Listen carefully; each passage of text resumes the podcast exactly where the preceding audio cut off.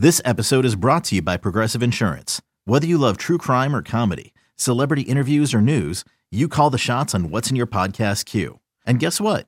Now you can call them on your auto insurance too with the Name Your Price tool from Progressive. It works just the way it sounds. You tell Progressive how much you want to pay for car insurance, and they'll show you coverage options that fit your budget. Get your quote today at progressive.com to join the over 28 million drivers who trust Progressive. Progressive Casualty Insurance Company and Affiliates. Price and coverage match limited by state law. You could spend the weekend doing the same old whatever, or you could conquer the weekend in the all-new Hyundai Santa Fe. Visit HyundaiUSA.com for more details. Hyundai, there's joy in every journey. Welcome back to BetQL Daily, presented by BetMGM with the Joes and Aaron Hawksworth on the BetQL Network. Welcome back, BetQL Daily, right here on the BetQL Network. Joe O, Joe G with you on a football Friday. A lot of NFL today as we get set for week 15. Quarterback change for the Jets, Mike White hurt. We'll get back to that. And uh, Joe and Paul take us through their contest picks coming up in about 20 minutes. Right now, there's a lot more football than just the NFL because bowl season is about to begin. Let's dive into it. Pam Maldonado, Yahoo Sports, the Stack of Stats podcast, about to join us. She's on the GetMyPhoenix.com guest line. The Phoenix, a revolutionary technology helping men all across America get back to their best in the bedroom. Visit GetMyPhoenix.com to learn more. Pam, always excited to have you on the show. And, and we'll get to all these big games and, and the ones that stand out to you over the next couple days and week or so. But big picture, has it been harder to handicap these games this year? We have all these players opting out. We have changes going on. The portal's open. Has this been more challenging uh, than typical to, to kind of break down these bowl games? So, yes, definitely the answer is yes, it has been so hard. I have been known for doing a bowl blog every year, and I've done it since I got into sports betting. I've done it for three straight seasons, and I did. I did it full analysis on every single bowl game. This is going to be the first year that I'm not going to be doing that. I'm getting a lot of questions on Twitter. I really love your bowl blog. Are you going to be posting it? It has been so increasingly difficult trying to follow. The player transfer portal has completely just changed things within college football because now you can you have seventh year quarterbacks like in UTSA coming back. I mean, just because the NCAA has also allowed players to extend their limits because of the COVID situations that we have had in the last couple of years. So now you have the transfer portal, you have these player extensions, you have more player opt outs we never really used to see maybe like one or two players and now it seems like almost every team in every conference well i don't want to play anymore i'm going to eh, opt out for the bowl game instead i'm going to prepare for the draft. It's so difficult to track all of that and there's a couple of websites that i use that provide that information but it's just you cannot keep track. What the line is you can get a, something at plus three right now and then at kickoff well it turns out that he's playing you don't find out until seconds before more often than not. And it's just, there's no value in trying to guess these situations. Um, so if you are trying to like wager on these college football bowl games, then I would suggest, suggest just kind of look at the bigger games where the players more often than not are going to be playing the New Year's Eve games, the New Year's Day games, um, of course the playoffs, because everything else is kind of a you're playing a guessing game they're going to be playing and there's a lot more reporting on it. There's a lot more people covering mm-hmm. the games and, and, they're on top of it. Uh, so we have a bowl game in a matter of minutes in uh, less than a half hour from now we have the bahamas bowl. And then there's one this afternoon the cure bowl which is utsa against troy. Do you like either of these uh, day one matchups of the bowl games I really would have loved UTSA when they were underdog. They went from a plus two and a half favorite against Troy to now a minus two and a half favorite, but rightfully so. Frank Harris is the exact quarterback that I was talking about. Uh, How he's the good. He's the seventh year. He's decided that he's going to stay at UTSA. He will be a seventh year quarterback. Can either of you? You seem like you seem like either of you guys know this information better than I would. Has there ever been a seventh year quarterback in college football? That is just so insane. Um, anywho, that just happened. so well, anyway, well, we yeah. were convinced. We were convinced that the last Adrian Martinez was uh, there for at least 17 years. In the, I mean, that's true too. we have no idea or going yet. So we'll wait on that information. But no, Frank Harris, the UTSA offense, it's one of the most explosive offenses in the country. They run a really fast pace. And my worry was that they were going to, they lost their running back last season um, to the NFL. And I was like, well, it's not going to be the same type of offense. No, I was dead wrong. They put up a bunch of load of points. They have no quit in them. They want to rip people down their throats when it comes to just putting up points. And Troy, I mean, they're a really good defense, and you saw them. I think they got started out as favorites because of beating teams like Coastal Carolina, but we know that they had a backup quarterback situation. Um, but this, they have not faced. If you look at the Troy schedule, they have not faced an explosive offense quite like the UTSA runner, Roadrunners. And what's their logo? Eep eep. um, so I think definitely UTSA is the best is the best side. Uh, we did see Troy defeat some high power passing offenses like Western Kentucky, 34 to 27. We saw them beat Appalachian. Uh, they lost to Appalachian State, which is a both ground game. That's more of a dual threat uh, team. But UTSA just has way too many weapons. They have one of the best coaches, and it's a home game for them um, playing in San Antonio. So, what are, where are we missing? Minus two and a half is the play for me for UTSA. Uh, Pam, one of the games we talked about yesterday was the Florida Oregon State game, which is coming up tomorrow afternoon. And Anthony Richardson, obviously, out of this game, right? It's one of those games where we're talking about uh, a quarterback not playing, and he's a star quarterback that's probably going to be a first round pick in the NFL draft. You know, a big picture on this game, but then in general, like Florida's getting 10 points here. They're an SEC team getting 10 points would you look to that? Do you think there's some value there in them, even without their quarterback? Because again, it's an SEC program getting 10 points against a Pac 12 team, even without Richardson. Mm-hmm. What do you make of that? Star quarterback, but this, you know, good roster around him.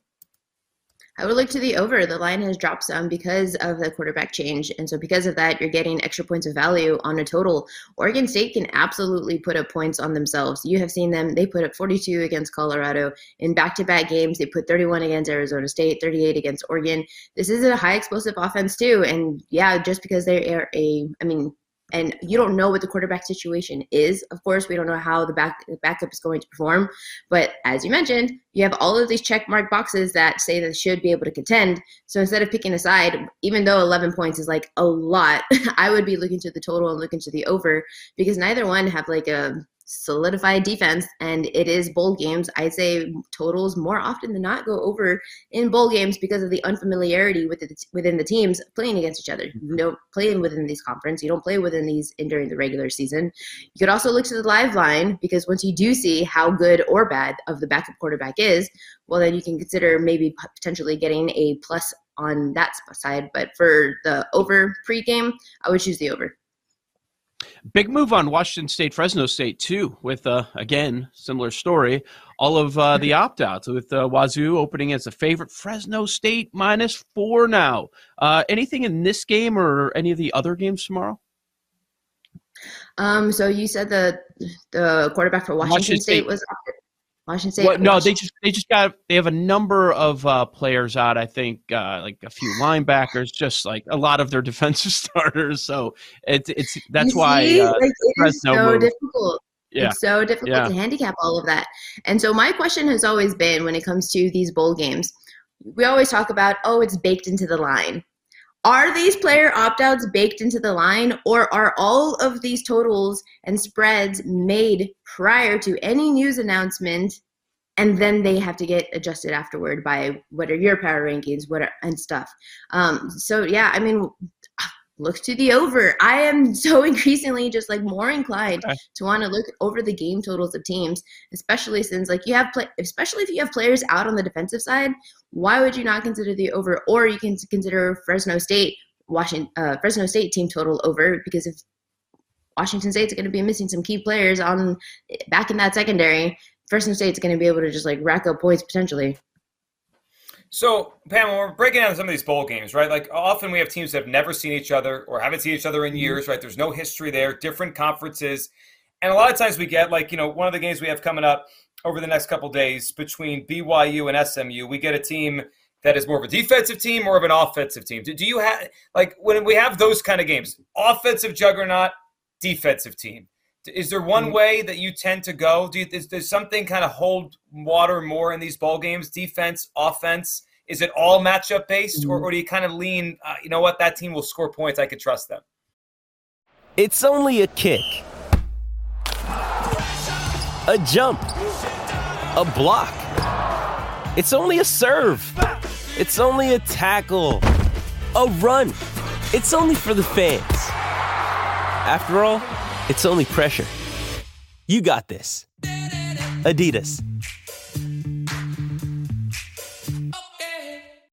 With threats to our nation waiting around every corner, adaptability is more important than ever. When conditions change without notice, quick strategic thinking is crucial. And with obstacles consistently impending, determination is essential in overcoming them. It's this willingness, decisiveness, and resilience that sets Marines apart. With our fighting spirit, we don't just fight battles, we win them. Marines are the constant our nation counts on to fight the unknown. And through adaptable problem solving, we do just that. Learn more at marines.com. In the NFL, I'm always more inclined to back the better defense. In college football, I'm always more inclined to back the better offense because eventually, because you're talking about players who have been playing two, three, four years in college. They are just not at the same type of elite level production as you find in the NFL. Defenses are going to wear out. They're going to, especially if it's a team that can uh, run the football, extend the drive, they're going to wear out that defense. So more inclined, it's always offense for me. But you're talking about BYU. This has been one of the most interesting games because early in the week, and here we are talking on Friday. On Monday morning, I got a text message that said Jaren Hall, the quarterback for BYU, is not going to play. The backup quarterback, Chase Roberts, um, he is uh, injured and up. They're going to be playing their third string uh, quarterback. That line was minus uh, for that line was BYU plus one at the time, and then we saw it mm-hmm. balloon to four after it was announced that Jaren Hall was probably not going to be playing in this game out from injury. Um, so this is the type of information that I'm talking about. If you don't have that inside information and hop on the line early, you could have gotten, you know, a better line at minus one instead of now minus four. But I mean, BYU still definitely has one of the better defenses in the college football, but you don't have a, a complete backup. You're now potentially playing a third string quarterback in I don't see it happening for BYU. I would be inclined to choose the other side. Even uh, though you're missing out on the, other uh, I, we had some breaking news just before you came on, and I know it's a game that you broke down and uh, we had a big, just a lot of movement in the Lions and the Jets game, uh, a matchup that we were really looking forward to. I had a strong opinion on the Jets. I know you were digging up some stats uh, for Yahoo on this game, and now we have a QB change. Now it's it's apparent that it's Zach Wilson going to be starting. The line goes from Jets minus two to Lions minus one. I, what was your mm-hmm. what was your angle on this game, and is anything changed here for you? So there's two sides that I loved for this matchup. This was one of my favorite games, not of the week, but probably of like the season in the last in yeah. recent weeks. I loved the under on 44 and a half. I haven't checked yet if that line has changed. Um, but it was talking about how the Lions have definitely have become one of the better offenses in the league. But it is still a Jets defense that has been pretty solid at home. And my reason for taking the under was because of the Mike White rib injury. But now you have at least a healthy Zach Wilson, though he is lesser of a quarterback. He is still a healthier quarterback. I am actually really excited that it's Zach Wilson. He's one of the quarterbacks that I love to yeah. fade consistently. Um, we know, and he hasn't played in a few games, and we saw how kind of atrocious he is as a quarterback, which is why he was a third string quarterback.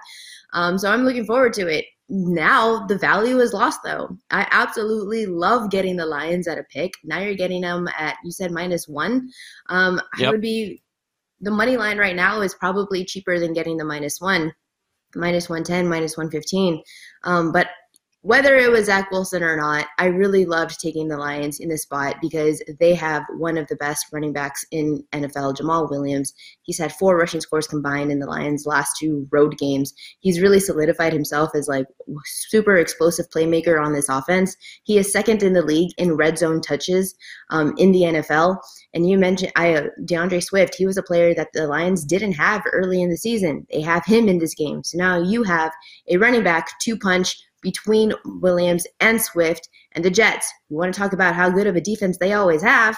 Well, they're actually really susceptible against the run. They are 30th in opponent um, rushing touchdown percentage. So now the problem is going to be can the Lions get downfield? Well, once they do, I have no doubt in my mind that Williams or Swift or both are going to have success on the ground getting some of those touchdowns because you always want to talk about Jared Goff and his splits. And this is like the big storyline that he has 20 passing touchdowns at home, but he has only two when traveling. And that's because if you look at the data, 73% of the scores from the Lions come from rushing scores when traveling. So I think this is going to be a huge game for Jamaal Williams. I'm looking at anytime touchdown. I'm looking at his over rushing yards, D'Andre Swift, any which way I can get it. Um, and Zach Wilson, I'm still looking to underpassing touchdowns for him. That has been money under over the last two seasons. His underpassing touchdowns, um, throw an interception, even that is the Lions, throw it in there. Pam, I know you also had an angle on the uh, the Bucks and the Bengals. It'll be a highly uh, you know televised game. People will pay attention because the quarterbacks, right? It's Joe Burrow, it's, it's Tom Brady, and I, and I would think a lot of people out there would think the over. It's Joe Burrow, it's Tom Brady. But give us your thought on the game. A total about 44 and a half here for Sunday afternoon. Um, probably like preseason, this game I would have been super excited about, but we have just been so disappointed with Tom Brady. like I am still waiting for when does Tom Brady get back? Because I'm I'm I'm anxious to see it. Both Cincinnati and Tampa Bay, they're top five in the league for games going under the total. The Bucks are ten and three to the under the season, and that's just like largely telling. You can consider that it is the defense, but it's actually pretty bad because of the offense has just been lackluster the entire season and the Bengals are also eight four and one to the under as well.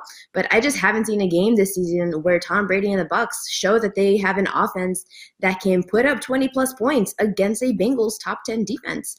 The Bengals are six in limiting uh, touchdowns from inside the red zone, allowing only 44% to touchdown scores. Well, Brady is already struggling mightily this season in that area, especially as of late. The Bucks they are dead last in rushing yards. That has really hurt them in because you become a one-dimensional offense. When you are one-dimensional, you get figured out. Brady or not, you become easier to defend. And he's just lack he's lacking in the passing game. He's throwing 5.1 yards per pass attempt in his last three games. He's thrown four interceptions in his last four games. And as a result, Tampa Bay is top uh, is bottom 10 in scoring production downfield. So you already have difficult problems um, putting up touchdowns. You're converting more field goals than you are seven points. And now you're going up against a Bengals defense that is just like super elite inside the red zone, and not to mention still one of the like top five for second half scoring allowed. And the Bengals have some injuries themselves. I love the under on this, and I know Brady, Burrow, over, not for me. This is under all day. Yeah, that, that's a good handicap there. Pam, we appreciate it. Tom Brady struggled. The under feels like the right side. Pam Maldonado on the GetMyPhoenix.com guest line. The Phoenix, a revolutionary technology helping men all across America get back to their best in the bedroom. Visit GetMyPhoenix.com to learn more. On the other side, Joe and Paul tell us where they're at with their contest picks for Week 15. That's next on the BetQL Network. We'll be right back with BetQL Daily, presented by BetMGM on the BetQL Network.